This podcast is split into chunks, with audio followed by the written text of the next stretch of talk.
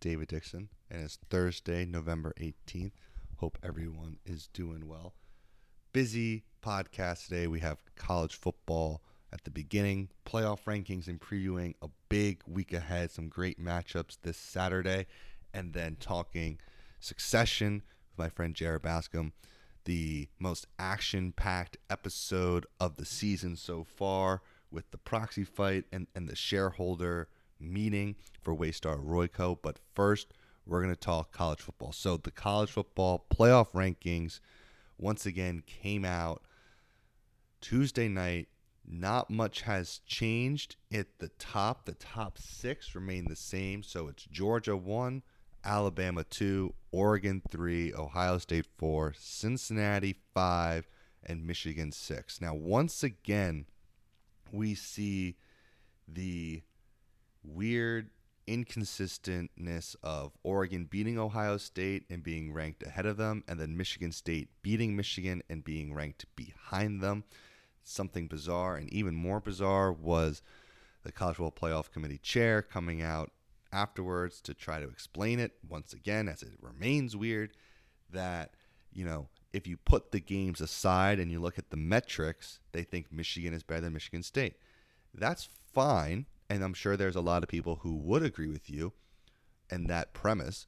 But once again, they're supposed to be determining most of this stuff by the games, or at least the games are supposed to matter more than, let's say, the stats, which can be inflated in college football when you play like a bye game and you uh, can just beat up on a team that isn't very good, like Alabama crushing New Mexico State last week, like having no business being on the same field. That can inflate your your season long stats. By Alabama putting up 59 points. Not saying that Alabama stats are inflated, but things can happen like that in in a sport where um, there are major differences of talent level uh, between conferences, between teams, and uh, that was just a bizarre thing to say. It may have been a slip up, but once again, it's that the games, the games need to, the games need to matter, at least they need to feel like they matter. And if you're a Michigan State fan and you hear that the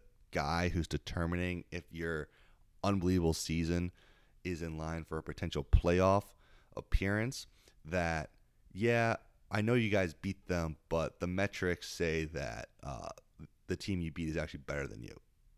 Doesn't make any sense. Um, and we're going to go into that a little bit later because Michigan State plays Ohio State this week, and Ohio State has the best offense, metrics wise, in college football. Also, probably by the eye test. Well, if Michigan State somehow beats Ohio State, uh, and will the committee just say, well, Ohio State's metrics are still better than Michigan State. So Ohio State five, Michigan State six. Like that's that is the type of precedent that they are setting by saying that these stats can matter more than the results of the game. Especially with head-to-head matchups. You know, yes, stats can matter if you're trying to compare two teams that, that haven't played in terms of their dominance and their s- success over the course of a season. But if it's like if you're comparing a team that had already played and we have a result and we know who is better in terms of it wasn't a a missing quarterback, crazy weather, um, rescheduled game. You know, there was nothing weird about that. Michigan State beat Michigan, and Michigan is ranked ahead of Michigan State. Again, makes no sense. Um, Oklahoma lost to Baylor last week. They played pretty poorly, so don't need to worry about a Big 12 team making the playoff, as we will not have an undefeated uh, group of, uh, we won't have an undefeated Power Five uh, conference champion outside of potentially the SEC with Georgia. So Oklahoma has now fallen to 13. They are out of it. Expect the rumors of Lincoln Riley to LSU, Lincoln Riley to USC, Lincoln Riley to insert NFL team X to really start up because they will not be in, in the playoff this year. And because we won't be talking about how good Oklahoma is and them in the playoff, we're going to be talking about Lincoln Riley and the coaching positions because that's what we're going to that's what we're going to need to to fill time with. And especially now because like wait, they're not in the playoff. Maybe Lincoln Riley will leave, even though they have a, two five star quarterbacks and trying to figure it out. And uh, they only went they're only nine and one this year instead of their their their typical ten and zero, losing to a top fifteen team like. The standard he said has set at Oklahoma is just unbelievable, and the idea that a nine and one start to a season is somehow grounds for potentially leaving is just a ridiculous level of success. Looking into the rankings again, we have in the top 10 Notre Dame number 8. They're threatening. I don't think that they will make the playoff, but they are threatening there at 9 and 1. Wake Forest being 9 and 1, that ACC team, if they just keep winning, they have a big game this week against Clemson if they keep going and keep winning football games, if something crazy happens at the top, you never know. You can only beat the team in front of you, but if you're putting yourself in a position and they have the potential to with this Clemson game to get a big marquee program win, even though Clemson is not a top 20 team this year, that is a still a big name that I think matters a lot to the committee. And if they are able to win that game and if something crazy happens above them, Wake Wake will just be there, and who knows what can happen. But you give yourself a position for success because you never know what will happen in in the weeks ahead. Cincinnati, ten and zero. Oh, another Group of Five team has joined the playoff rankings. Cincinnati's at five. San Diego State is at 19. They moved up three slots as they are at now at nine and one. UTSA moves up to 22 and they're 10 and 0 and then Houston comes in at 24 at 9 and 1. So that's a good sign for Cincinnati. The, the more group of 5 teams that that are in there is better for them. Uh, you know, I I think that they are right now the fifth best team in the country. I think they are accurately ranked and we will see what happens uh, because the Big Ten has a lot of big games coming up, and so does the the Pac 12. So, not too much to talk about with the rankings because not much changed except for the same weird logic that uh, that the committee is using. So, we will see if, if head-to-head matchups matter as much as they were supposed to when this playoff was designed and constructed because we have four absolutely massive football games this weekend, starting off with Ohio State playing Michigan State. This game is in Columbus. The Buckeyes are home. This is number seven versus number four. This is, don't want to say the biggest game of the season for both of them because their Ohio State, you know, their biggest game could have been Oregon, but for them, it's probably always is the rivalry against Michigan, Michigan State, the rivalry against Michigan as well. But this is a game where the winner puts themselves in such a huge position to make the playoff. Yes, obviously, thanks Captain Obvious. But this is that game where it will determine a lot. It will determine a lot and could potentially start the ball rolling for some chaos at the top. And we haven't really seen true chaos in the college football playoff era the way that we have in some other years with the other systems. But as good as Michigan State is at number seven, Vegas loves Ohio State. They think Ohio State is not just going to win this game, they think that they're going to win this game uh, pretty handedly. Uh, now, you can only take so much from the Las Vegas odds, obviously, but Ohio State is currently favored by 19 and a half points. Yes, they are home, but Michigan State's running back is really, really, really good. Kenneth Walker, the third, he's run for 1,400 yards already, 17 touchdowns. Um, th- that's an area where Ohio State struggled against Oregon in their only loss of the season. Uh, you know, they're on average giving up about 100 rushing yards a game. They probably haven't faced a back quite like Walker yet. He is a tremendous player. He scored five touchdowns against Michigan, carried them throughout throughout that game. He is, you know, obviously the man to stop. All eyes will be on him. And the interesting part is he's the all eyes were on him in the Michigan game, and he delivered big time. And Michigan's defense this year is very good. Now on the flip side, CJ Stroud and this Ohio State Buckeye offense turned the page and they figured it out big time. They are scoring over 46 points a game, 500 plus yards a game, the best offense in the nation. We will see how how they do because we know they'll be able to to score points, and they may they may need to score points because Michigan State doesn't have as potent of an offense as the Buckeyes. Obviously, not number one in the country, but they can score and they can run, and Walker can get big plays. This is a massive game. If Ohio State wins this game, they are setting up the showdown of the season with with Michigan next week. Um, just a massive game for both teams. If Michigan State wins, and, and their coach just got a major contract extension, feigning, you know, fending off the LSU interest, USC interest. Ohio State wins, they're probably in the playoff. Michigan State wins, they probably still have to win the Big Ten championship to get in. But man, if Ohio State wins this game, this is the game to watch. This is this is the number one game to watch. You know, there's only so much to talk about because it's just offense, defense, running back, passing game. So much we determined on the field and I'm just I'm just really really excited for it. Next game is Wake Forest at Clemson. Mention this one because even though Clemson is not a top 20 team this year, they've struggled. They still have a good record. They still have won 7 games so far. Wake Forest 9 and 1, top 10 in the country. Favorites for the ACC if they are able to go in and go into Death Valley and win the game it's a statement for the state of their program. It's a statement for the state of this Clemson program. It's going to be an ugly game. Clemson plays great defense. It will likely be low scoring. Um, Wake has it, but if Wake wins this, they'll probably move up to number nine, potentially number eight uh, in the rankings. And again, this is this is the game where Wake has to win because you have to let all the dominoes unfold ahead of them. Because if Ohio, is because if Michigan State loses to Ohio State, Michigan State will probably drop out of the top 10. Wake can move up.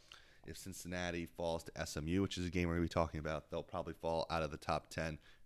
Wake can move up. If Utah beats Oregon, Oregon may fall to the back of the top 10. Wake Forest can move up. This is a massive, massive, massive game for Wake Forest. And probably the biggest game they've played in a really, really long time, too. Uh, Cincinnati is playing SMU. SMU, while not ranked, they are eight and two, four and two in conference. Cincinnati is favored by 11 and a half points. This is a this is the committee will really be watching this one. SMU, even though they're not ranked, is a good football team. Cincinnati needs needs this one. They are they are have the burden of needing to be undefeated. It's it's a major burden that not many other teams can can say that they have to deal with week in, week out. That pressure to win. You know, everyone has pressure to win, but really it's at a different level where teams like Alabama, there's a margin for error where if you lose, you can still be ranked in the top four. Cincinnati, if they lose, they may fall down to 15, you know, or even further. It would be something crazy, but this is a huge game for them. Desmond Ridder, getting better and better. The dual threat. They are scoring points, but the defense they're they're not pulling away from teams. They're not dominating teams the way they did super early in the season when they beat Miami, Ohio, Murray State, Temple, UCF. They've played they played some close games, but I think will help them down the down the road and will probably help them in this game. But again, margin of victory also matters a lot for Cincinnati. Just given their their playoff position. Now, the most interesting game later on is Oregon's playing Utah away. This game is at Utah and Utah is favored. Utah ranked uh, in the back in the back half of the top 25 at, at 23. Oregon's going into Utah, but Utah is favored by three points. A really interesting uh, matchup here. Uh, Utah is a good team. They've dealt with a lot of tragedy this this this season this is a major game. It's going to be prime time on on ABC. This is the game Oregon has to win. This is the game that everyone is expecting Utah to win because of the reputation of the Pac-12 the last five or six years. Of they are they don't have that top dominant team to who can make it to, to the playoff unscathed, and that there's that, that that somehow there's too much parity in the Pac-12 to have a truly truly dominant team. That makes it a really entertaining conference to watch as a fan because you never know who's going to win. But in terms of picking the top four teams, we need to have these undefeated conference champions. That's how the that's how the playoff committee has has de, has determined it. And so Oregon potentially dropping another game in conference now because Utah's on the other side of of the Pac-12. They're in the Pac-12 South. Oregon's in the Pac-12 North. Uh, Oregon will most likely still make the Pac-12 championship game, but at nine and two, they will lose all chances for the playoff. That win against Ohio State will fade away, fade, fade from memory. Will probably look worse for Ohio State, but just an absolutely massive game for Coach Mario Cristobal and this entire Oregon team. I think Oregon will win this game. I think they are a really good team. They can run the ball. They have a good defense, but whenever you see an underdog or, or not a lower ranked team as the favorite, um, it makes you wonder what's up. What do what do these what do the the experts who determine these these lines? They don't always get it right, but they they know a lot, and they clearly see something that uh, the rest of that should give the rest of us pause. So I'm really excited. It's a really great week of college football. Lot of really really good matchups. It's going to be a great day to order some order some some, good food and and and watch the games. So all coming up next is Succession season three, episode five recap with my friend J.R. Bascom.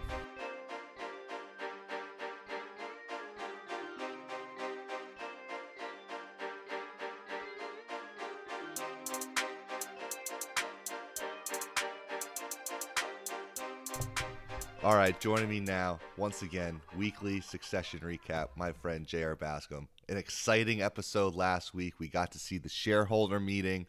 A lot happened that, that we will dive into. But but first to start, who do you think had the tougher week? Kendall, cousin Greg, or Jake Gyllenhaal?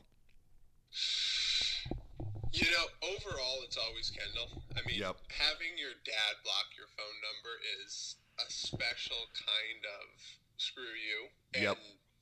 he did it without remorse right after he told him that he wanted to meet. I mean, talk about a, a one-two punch. I mean, poor. I don't feel bad for Kendall because he's kind of awful, but I, I do feel a little bad for Kendall. Um, yeah, that so was think, that was the moment where we're gonna get into it. Logan is having some health issues during this episode. That's when we were like, all right, Logan is back. yeah, Logan's back. Logan's back. His his patented line, two words, seven letters. We're not going to say it on the podcast. F off for any you F, know. For the for the people who want to piece that puzzle together, um, but definitely Kendall.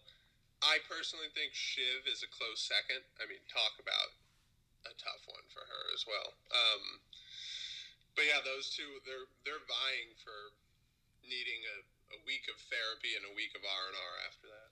Seriously, so a quick recap because because so much happened. So it, we're at the annual Waystar Royco shareholder meeting.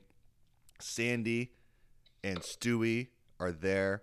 Sandy, the man Sandy, is very sick. So his daughter, also Sandy, spelled differently, but also Sandy, is is negotiating and communicating somehow with her father. Very bizarre, but they're negotiating with the Roys to kind of get this this backroom deal to avoid a vote as we get the name of the episode. Uh, the janitors in in Idaho, as that was a Roman's fear that just if you give it up to a vote to just normal shareholders, that they'll take the they'll they'll take the company away from the Roys. As as they're negotiating, Logan starts acting very strange. He's going to the bathroom constantly. We find out that he has a UTI and he wasn't taking his medicine, so that made him uh, senile and start hallucinating, including thinking there is a dead cat underneath one of his chairs, which was just a great moment of he's usually the most serious character, but it shows that he has just as much comedy chops as everyone else. Uh, Greg is meeting with Greg has now officially joined Team Waystar after Kendall has told him that uh, because of that that he is probably going to burn him, which Greg did not take that kindly as burning is bad. Um, and his uncle Ewan did not like that either, and so he has now cut him off. And Ewan is now donating all of his money to Greenpeace. We come back, we see that as Logan is very much struggling. No one knows what to do because they all, everyone in the family, everyone in the company just looks to him and just does whatever he says. But with Logan fully out of the picture, we see for the first time who's making the decisions. And Shiv comes through, makes this backroom deal with Sandy, the woman Sandy and creates a deal. They avoid the vote. The Roys stay in charge of Waystar, but Logan is not happy. Logan is not happy with the deal. In all the midst of this, the president somehow resigns or tells them that they're not running again. And uh, at the very end, as you mentioned, Kendall and Logan will have no more contact. It seems like for for some time, as as Logan sets up a fake meeting and then blocks his blocks his phone number. So a lot happened. I think I hit everything. If I missed anything, I apologize. But those were like the big uh, bullet points.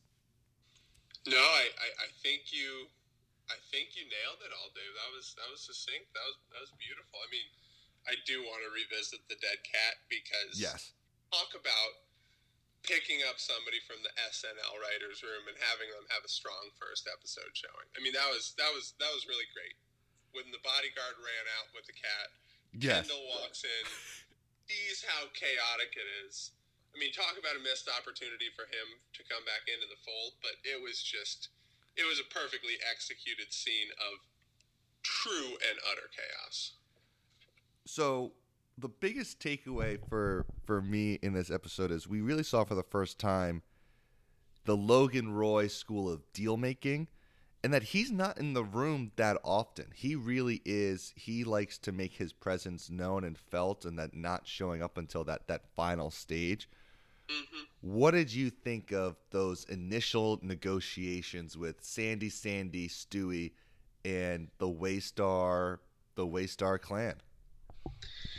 I mean, you you really start to see just how dysfunctional they are without Logan. I mean, you have Jerry, you have Carl. I mean, you, you have some experienced kind of lifelong corporate folk. And then you have Roman and you have Shiv, who Shiv is just, I mean, she's just taking a tumble down a hill right now.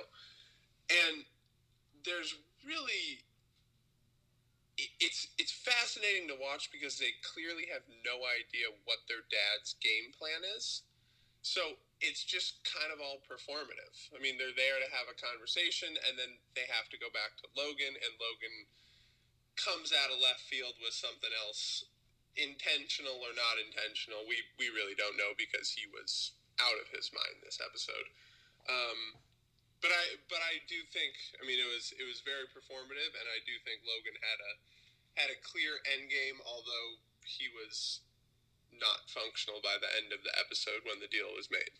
Um, yeah, and then and then in true Roy child form, one of the kids comes in completely self-interested and makes a deal behind their dad's back in Shiv.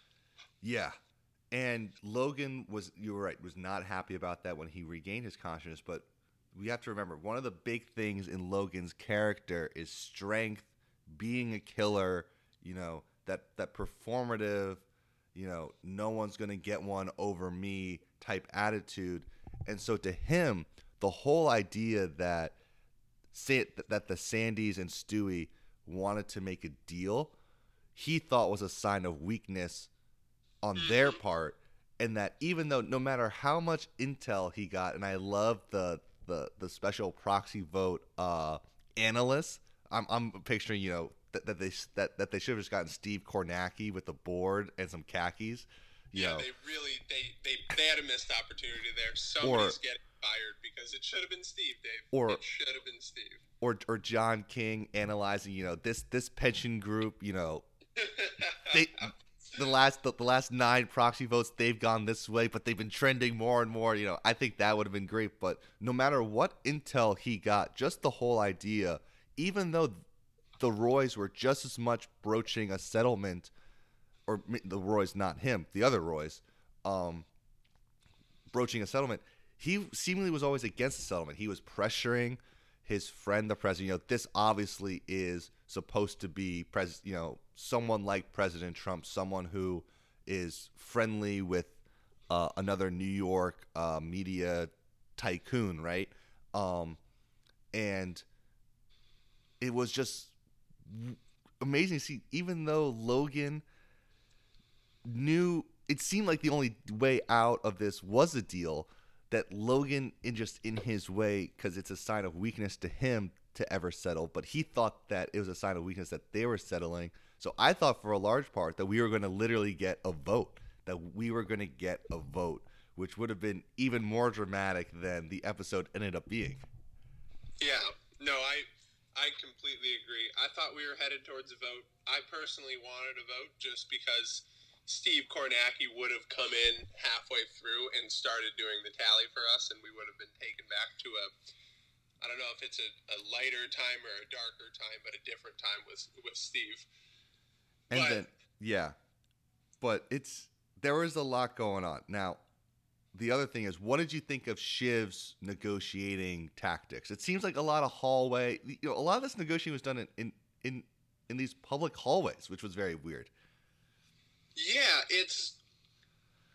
It, I, I think two big things with Shiv's negotiating tactics. First of all, it's the antithesis of her father's and what her father did. As you just said, Logan pretty much says screw the numbers. I mean, he goes off of his gut. He trusts, you know, the fact that if they're calling, if they're looking for a deal, that's weakness, that's information that we're we're we have the upper hand and he would never call first. He would never show up. He would never pursue a deal.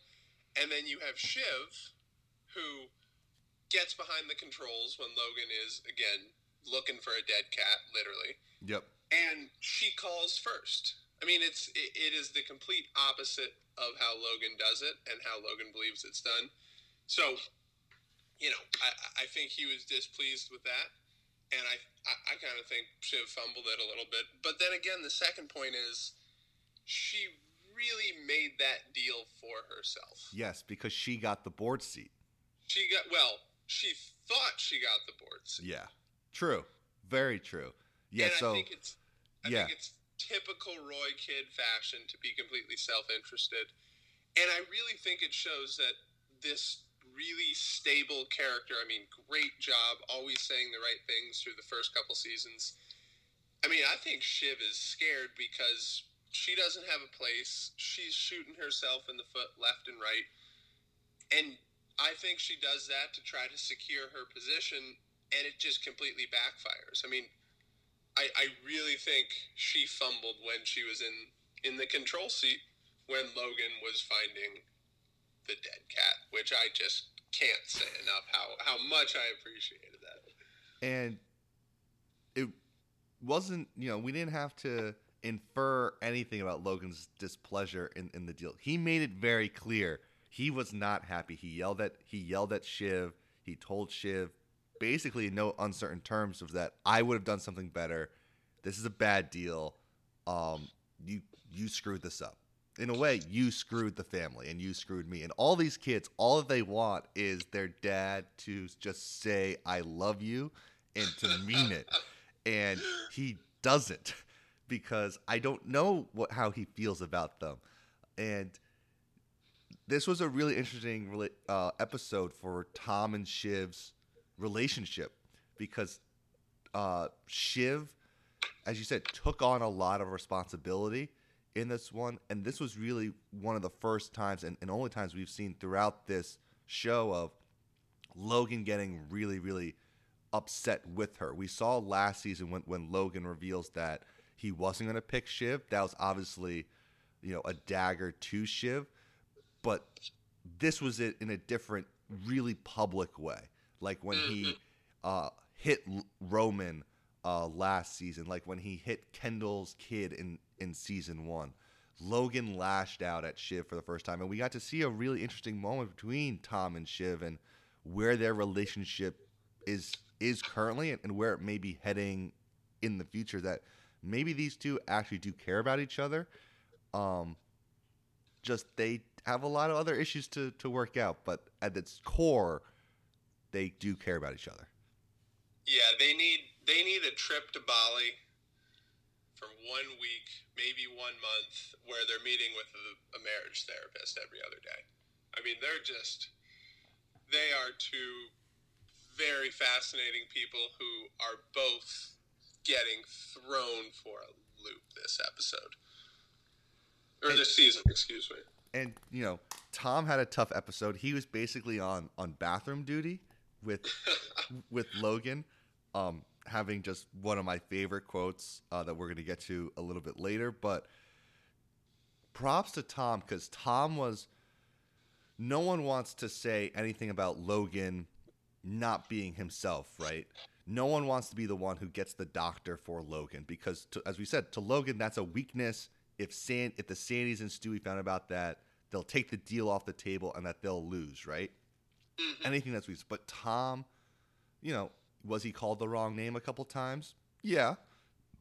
But and you know, was he called son? Yeah.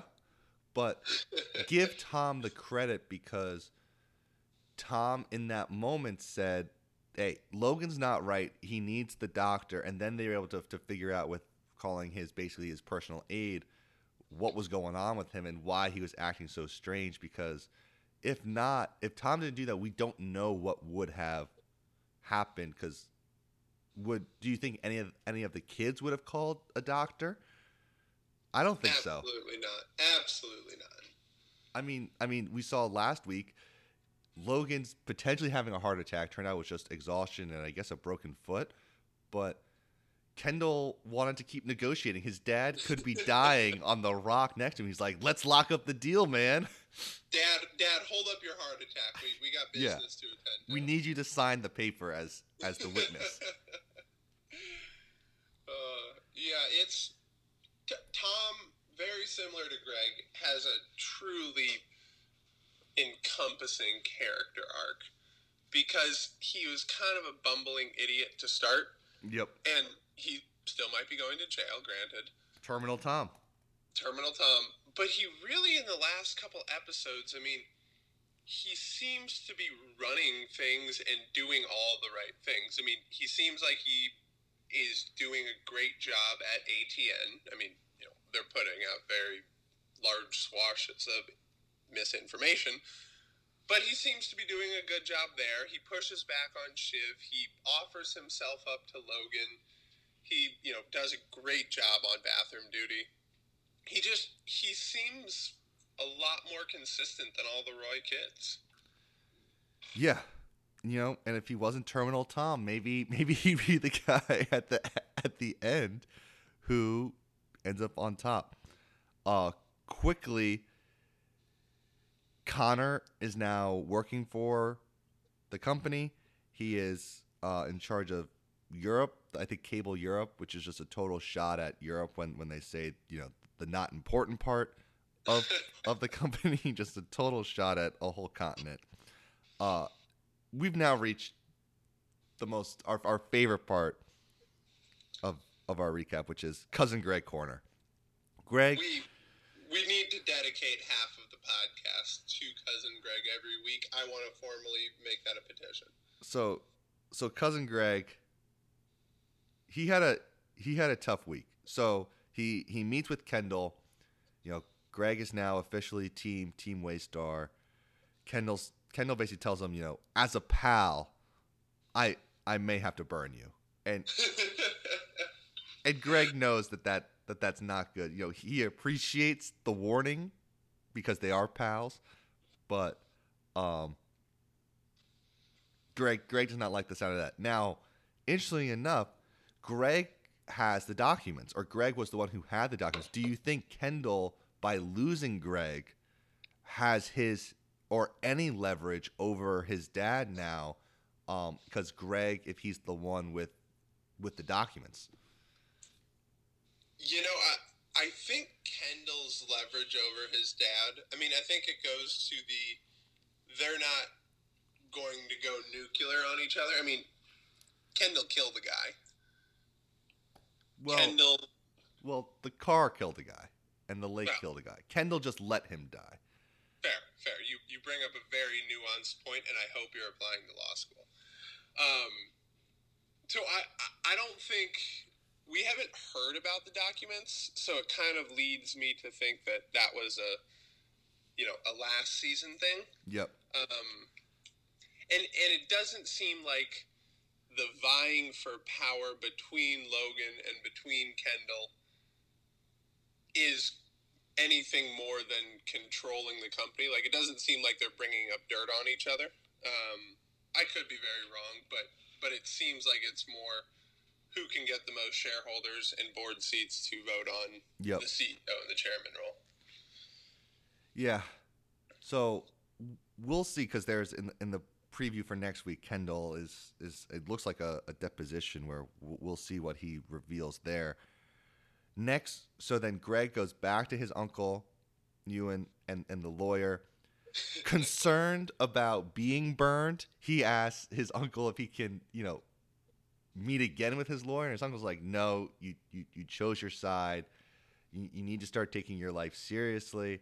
Um, I'm you're you're you're out. You're out of the inheritance. You're all my money's going to Greenpeace. And Greg asks which part, and in, in his part, and uh, Ewan says that Greg's part was the first part going to Greenpeace. Not that that's how it works in terms of just um, inheritance money. It's not like it's uh, you know comes in every two week payments. I'm pretty sure it works. It's just like a lump sum. Uh, mm-hmm. But that was a tough look for Greg, who seemingly in each season is gets threatened by his uncle to be cut out of his inheritance, which let's remind all the listeners is two hundred and fifty million dollars. This isn't like a ring and ten and, and ten grand.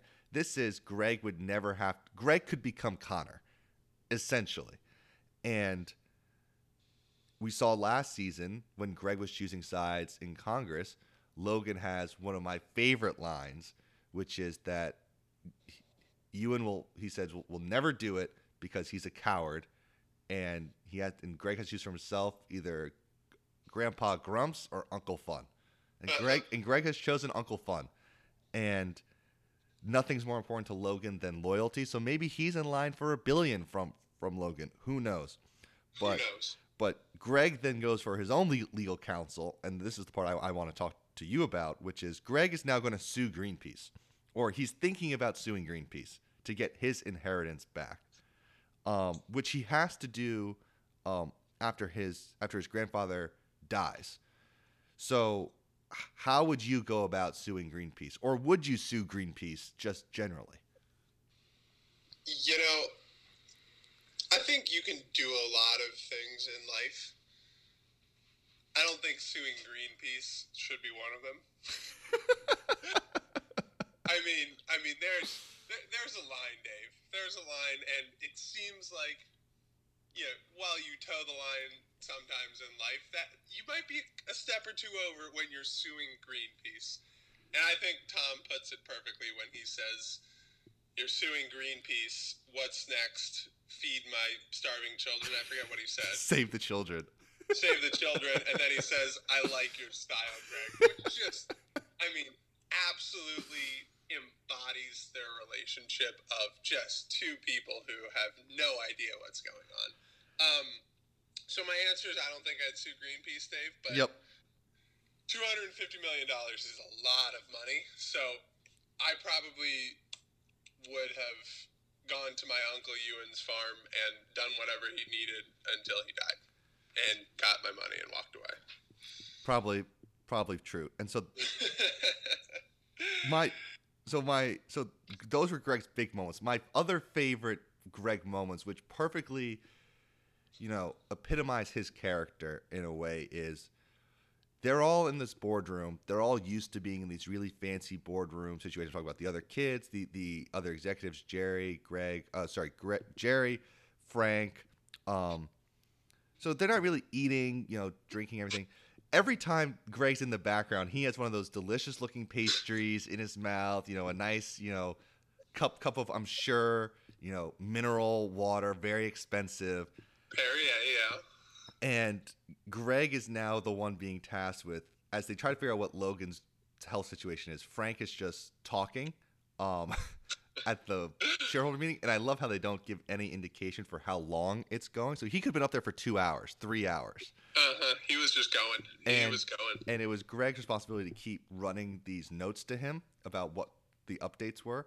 And they would always write out this note and turn and tell Greg right as he was mid bite or ha- hands were completely full with, with, with something and his facial reactions of just pure shock that he's being asked to do something and then freaking out about it because it clearly is his really weird situation that he you know that that awkward oh my god all my hands are full now I have to put it all down and then sprint to go tell Frank that uh, Logan's uh, thinks there's a dead cat underneath his chair.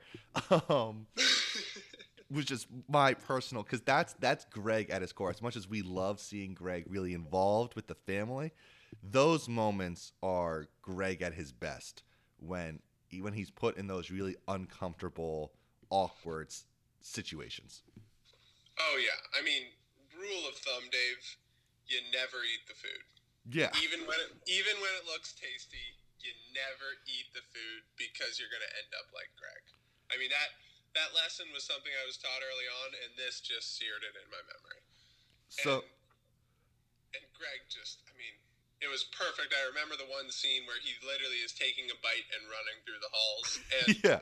the people I was watching with didn't find that as funny, but I was on the floor laughing. Yeah, it's oh, he's he's just the best. So so looking ahead, obviously the episode ends. The the Roys keep the family, but the president basically tells Roman because Logan is in the bathroom, tells Roman that he's not running again, and then it's unclear where in the election cycle we are in, whether it's the election is in a couple months or or a year, but it seems like looking ahead, the Roys are going to be choosing or having a major hand in choosing the next president. Um, this is a group of people who um, I wouldn't task to to parallel park a car, um, especially the the children, and they're going to choose the next president of the United States, the leader of of the free world. Um, I can't wait to see how this plays out. Yeah, I don't think I'd trust them to elect a middle school student body president. Yeah.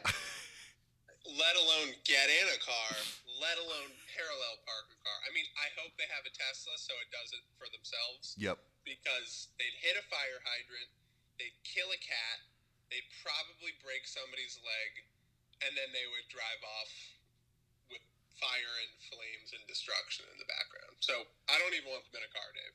Side note, since you brought up Tesla, Elon Musk is a tweeter. Kendall Kendall wants his Twitter you know, to be to, to be tough. Like, Do you think in this imaginary world, world Kendall and Elon are are tweeting at at each other at all? I would like to think yes. One hundred percent. But here's the way it's done. Elon sends out a tweet. Kendall is one of those weird guys with glasses who takes the selfie and puts it as his Twitter icon and responds to him and never gets any interaction back. I mean, he's just, he's so desperate for affection. I mean, I, I want him to get on Hinge, Dave. I want him to find a nice young lady. I want him to find somebody who appreciates his corporate babble. And I just, I just want him to get out because he is so bad at the game. I mean, he is truly magnificently horrible. I mean, he's he's like the Timberwolves. He's just he can't get it right. He cannot get it right. You need a clear house, and you need to you need to have Kendall get on Hinge. That's my takeaway. I actually would I actually would like to see uh, or imagine, you know, when when Elon tweets out like, "Should I sell my Bitcoin, my uh, my Tesla stock?" Kendall's like, "Yeah, you should." You know, uh, you know, tax tax the rich. We don't pay enough. And then Elon responding like, uh, "You're also a billionaire. Why don't you also sell stock?" And then Kendall just never responding. Yeah, yeah, no, he would he would panic under pressure. He would fumble it. He would fumble it. All right, so to wrap up here, quotes quotes of the week. You know, you already mentioned one. Greg Greg telling Tom that he's going to sell Greenpeace. Tom responding, "I like your style. What's next? Save the children." Um, the the reveal that uh, Logan thinks that there's a uh, dead cat underneath his chair, and while it wasn't a quote, you mentioned it. The the security guard carrying um, in a bag the imaginary uh, dead dead cat uh, out. Uh, my personal favorite and what totally sums up this show and this episode in particular was I just do what my dad tells me. And we've seen that theme throughout the entire series. And especially when Kendall guts Vaulter in season two, he just he tells uh what's his name? The guy from from Vaulter that mm-hmm. he he did it because his dad told him to. Because his dad told him to. And so uh Sandy with an eye says that she just does what uh, her dad tells her to do, just like just like you guys, and you could see that that stung that stung the Roys in a way that I don't think they've ever been stung by another person before. Shots shots were fired. Shots were fired. A- another one of my favorites, maybe my favorite of the week, although the Greenpeace is up there, is when we see Greg in the boardroom on the phone and he says, "Do you think it's possible to sue a person?" a grandparent, for example, in a way which is uh, uh, uh, uh, like an affectionate way. I mean, you gotta love his heart. I mean, terrible chess player, bumbling idiot at times, but you gotta love his heart. I mean, he doesn't he doesn't give up. He doesn't give up, and he wants to sue his grandparent in an affectionate way. It's just it's just incredible. And then and then lastly, one of the funniest ones. Logan's having issues in the bathroom, and, and Tom goes goes in to help him and, and goes, "Do you want me to hold the scepter?" which is just which is just an all timer. It's just an all time Tomer. Uh, yeah, that that needs to be put into a meme. So, all right, J.R. Next week, one one big prediction for for next week. Oof. Let's see. I I make it a habit. I just want to admit this on the show that I don't watch the preview for next week. Interesting. Okay. Yeah. I, I it, it's very similar to how I view movie trailers. I don't like watching a trailer because I want to go in completely open-minded and knowing nothing. Um, so, just want to preface that. Did not watch the trailer. I turned it off right when the name comes up at the end of the show for next week, I think Shiv is getting shivved. I think. Whoa, I think Shiv out. Shiv's out. Shiv Shiv is out big time. I think. I I I think we're careening towards some other type of battle, whether it's a proxy battle, whether it's an inner fighting of the family, of the company, by the end of the season. I don't know if that's next episode, but I think this was too simple. This was too straightforward. They gave up a board seat, one more than they wanted to. And I, and the private jets, which Roman was personally offended by. Roman was very personally offended by. He's going to be calling a lot of Uber blacks. Um, so so I think I think Shiv is completely out. I think what it's opening the floodgates up for is kids versus pops. I think yeah. Shiv's out. Connor is just you know he's he's neutral. He's an over guy. Oh, he, sorry, he sorry. Other n- not a quote, but when uh, Roman reveals that uh, the president isn't running and Connor does that giant fist bump, that was up there. that, that, killed me. Because he because he still has sights on the Oval Office. and and when when everybody's trying to figure out who should talk to the president, Connor's like, I'll give him a piece of my mind. I mean, he had some expletives in there that we can't say on the show because again, family friendly. But yeah, that I, I wanted Connor to talk to the president and just crash and burn. Um, but but synthesizing my prediction, I think what we're seeing is the Roy children, minus Connor because he's going to be president, are going to move back over with Kendall, not out of anything but necessity because it was too straightforward. It was too straightforward the deal that they made was too straightforward. How it all ended is too straightforward. And their dad is just. He blocked Kendall's number. He told Shiv to seven letters, two words. I, I think that's what we see. I think we start seeing a formation around Kendall. Interesting. You know, I do watch the the preview, and so Kendall's going into this deposition. It seems like with the FBI or some some some federal uh, prosecutor. I think that's I, I think he's going to reveal that he doesn't have anything, and that um, and that uh, he's going to have to find another way or someone else on his side. Um, and I think he's going to lose lose his lawyers, and we're going to see some just brilliant Jeremy Strong acting again uh, as as Kendall Roy as, as he seeks back to back Best Actor uh, awards at at the Emmys. J.R. J.R. Always always a pleasure. Enjoy the episode next week. Um, remember to always check your your chair if there's any uh, cats underneath it. That's that's the first and last thing I do when I when I get to the office. All right. Talk to you next week. Later, Dave. That'll do it for this episode of the Double Double. If you like this podcast, you can find us on iTunes, Spotify, or wherever you get your podcast, where you can subscribe, rate, and review. Five stars would be much, much appreciated. You also follow us on Twitter at DBL underscore DBL podcast. We'll be back next week. Take care and make it a great day.